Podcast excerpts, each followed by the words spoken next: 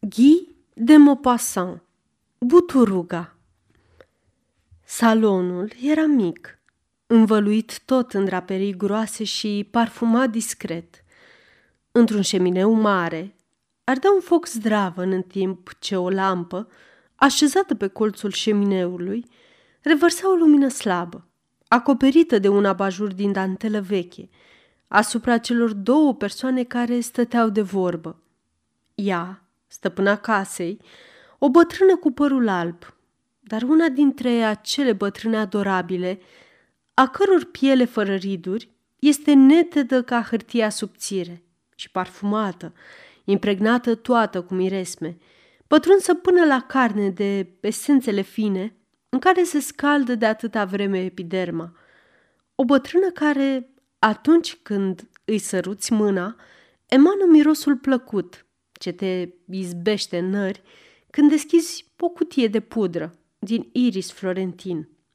El era un prieten vechi, rămas burlac, un prieten de nădejde, un tovarăș de drum pentru toată viața. Nimic mai mult.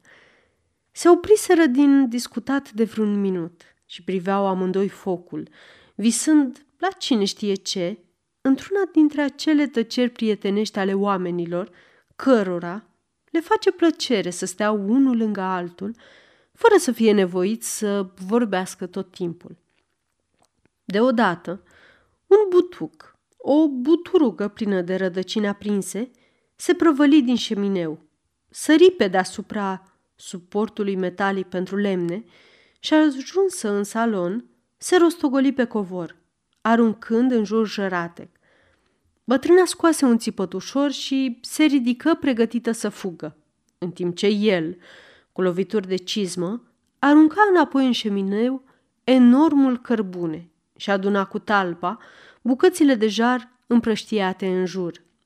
În urma dezastrului rămas, era doar un puternic miros de ars, iar bărbatul se așeză din nou în fața prietenei lui și o privi zâmbind. Iată, zise el, arătând spre buturuga pusă la loc în vatră. Iată de ce nu m-am însurat niciodată. Ea îl măsură uimită, cu privirea curioasă a femeilor care vor să știe, privirea femeilor care nu mai sunt tinere și care au o curiozitate cumpănită, complicată, uneori malițioasă. Și îl întrebă, cum așa? El reluă. O, oh, e o întreagă poveste, destul de tristă și de urâtă. Foștii mei camarazi s-au mirat adesea de răceala survenită brusc între mine și unul dintre cei mai buni prieteni ai mei pe nume Julian. Nu reușeau să înțeleagă cum doi prieteni atât de intimi, inseparabili cum eram noi, au putut deodată să devină aproape niște străini unul față de celălalt. Dar iată secretul îndepărtării noastre. Pe vremuri, noi doi locuiam împreună.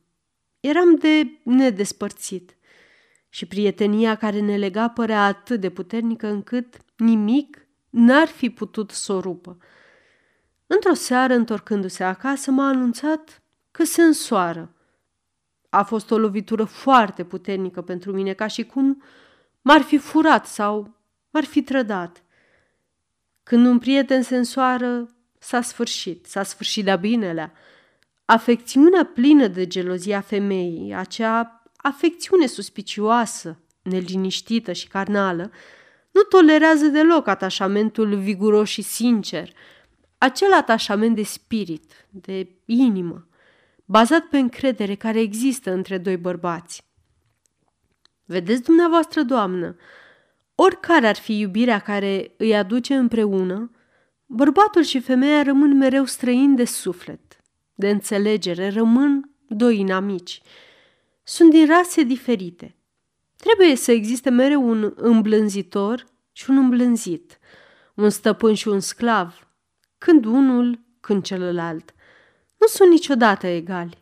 Strâng mâinile și acestea le tremură de emoție. Nu și le strâng niciodată cu o apăsare amplă, puternică și loială, acea apăsare care pare să deschide inimile și le arată în goliciunea lor, într-un elan de afecțiune sinceră, puternică și virilă.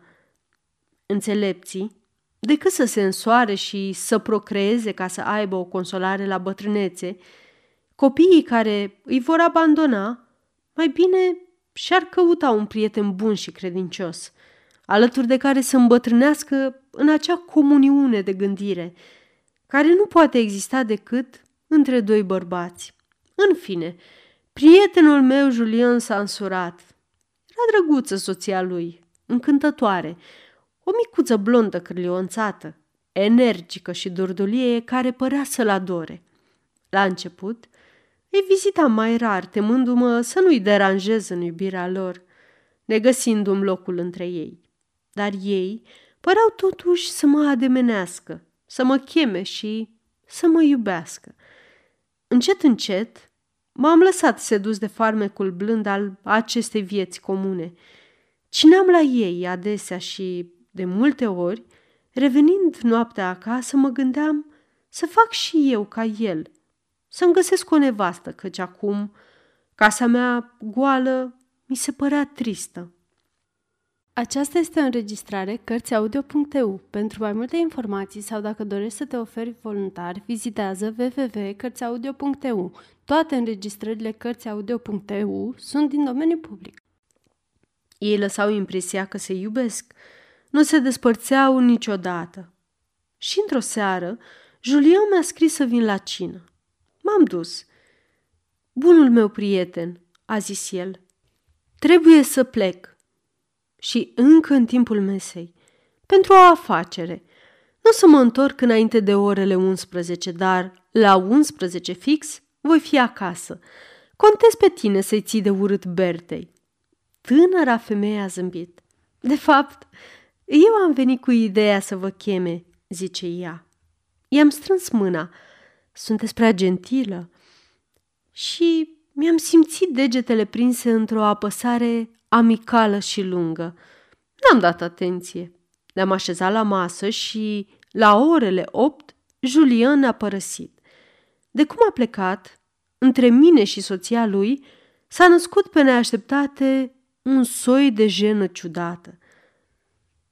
Nu mai rămăsesem niciodată singuri până acum și, în ciuda prieteniei noastre care creștea cu fiecare zi, acea întâlnire între patru ochi ne punea într-o situație nouă. Am început să vorbesc despre lucruri vagi, despre acele lucruri neînsemnate, cu care umple de obicei tăcerile stânjenitoare. Ea nu zicea nimic.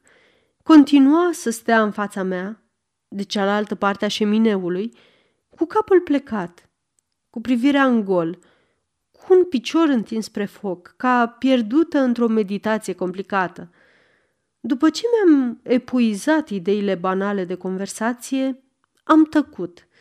E uimitor cât de greu este uneori să găsești ceva de spus. În plus, un sentiment nou plutea în aer, ceva invizibil, un nu știu ce imposibil de exprimat. Acel sentiment misterios care te previne asupra intențiilor secrete, bune sau rele, ale unei persoane în privința ta. Tăcerea incomodă a durat ceva timp. Apoi Bert mi-a spus Mai puneți un lemn pe foc, prietene, vedeți doar că o să se stingă. Am deschis cutia cu lemne, pusă exact cum o țineți dumneavoastră, și am luat cel mai gros lemn, o buturugă, pe care am așezat-o în vârful piramidei peste bucățile de lemne arse pe trei sferturi. Și din nou tăcere. După câteva minute, buturuga ardea cu o flacără atât de mare încât dogoarea ne încălzea fețele. Tânăra femeie și-a ridicat ochii spre mine, niște ochi care mi-au părut străini. Acum e prea cald, a zis ea. Să ne așezăm pe canapea. Așa că ne-am dus pe canapea. Apoi, privindu-mă fix, o aud deodată zicând, Ce-ați face dacă o femeie v-ar spune că vă iubește. Am rămas uluit. Pe legea mea nu m-am gândit la asta și apoi ar depinde ce femeie. Iar ea a început să râdă, un râs aspru, nervos, tremurător, unul dintre acele râsete false care îți dau senzația că o să spargă paharele fine. Și a adăugat. Bărbații nu sunt niciodată nici îndrăzneți, nici vicleni. A tăcut o clipă, apoi a continuat. Ați fost vreodată îndrăgostit, domnule Paul? Am mărturisit. Da, fusesem îndrăgostit. Povestiți-mi, a zis ea. I-am spus o poveste oarecare. M-a ascultat cu atenție, făcând frecvent gesturi dezaprobatoare și desprețuitoare. Și deodată, nu, nu înțelegeți nimic. Pentru ca iubirea să fie adevărată, ar trebui, cred eu, să tulbure inima, să te chinuie, să te scoată din minți.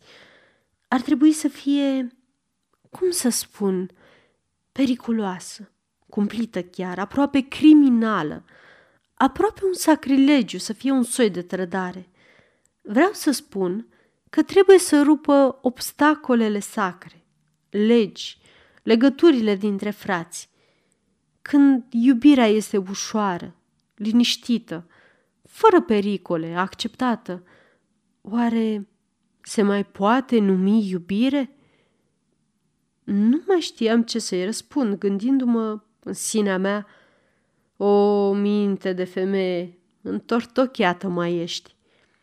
În timp ce vorbea, își luase un aer ușor indiferent, de mironosiță și sprijinită de perne, s-a întins cu capul așezat pe umărul meu, cu rochia ușor ridicată, lăsând la vedere un ciorap roșu de mătase pe care sclipirile focului îl înflăcărau din când în când. După un minut a zis, Vă sperii? Am protestat. Ea și-a sprijinit capul pe pieptul meu și, fără să mă privească, a spus, Dacă v-aș spune că vă iubesc, ce-ați face?" Și înainte ca eu să mai apuc să-i dau un răspuns, mi-a înlănțuit gâtul cu brațele, mi-a tras brusc capul spre ea și i-am simțit buzele lipindu-se de ale mele. A, draga mea prietenă, vă mărturisesc că nu găseam deloc amuzantă situația. Cum? Să-l trădez pe Julian? Să devin amantul acestei femeiuși nebune, perverse și viclene, înspăimântător de senzuală, fără îndoială, pentru care soțul nu mai era suficient? Să trădesc fără încetare? Să înșel tot timpul, să mă joc de iubirea numai pentru că eram tentat de fructul interzis? De sfidarea pericolului, de ruperea unei prietenii? Nu, așa ceva nu era deloc pe placul meu. Dar ce era să fac?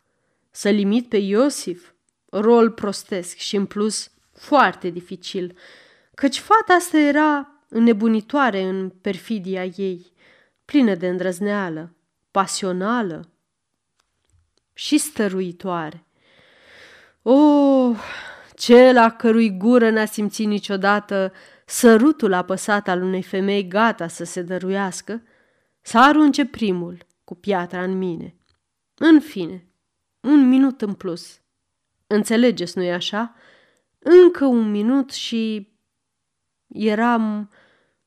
Mm, nu, ea era... Pardon, el era sau mai degrabă ar fi fost când un zgomot îngrozitor ne-a făcut să țâșnim de pe canapea. Buturuga. Da, buturuga, doamnă, se năpustea în salon, răsturnând lopățica, paravanul de protecție al șemineului, rostogolindu-se ca un uragan de foc, aprinzând covorul și poposind sub un fotoliu pe care avea să-l aprindă negreșit. M-am repezit ca un nebun și în timp ce aruncam înapoi în șemineu tăciunele Salvator, ușa s-a deschis pe neașteptate. Era Julian, care se întorsese radios strigând Sunt liber! Afacerea s-a încheiat cu două ore mai devreme. Da, iubită prietenă, dacă n-ar fi fost buturuga, aș fi fost prins în flagrant delict și vă dați seama de consecințe. După aceea, am făcut în așa fel ca să nu mai fiu pus într-o asemenea situație niciodată. Niciodată.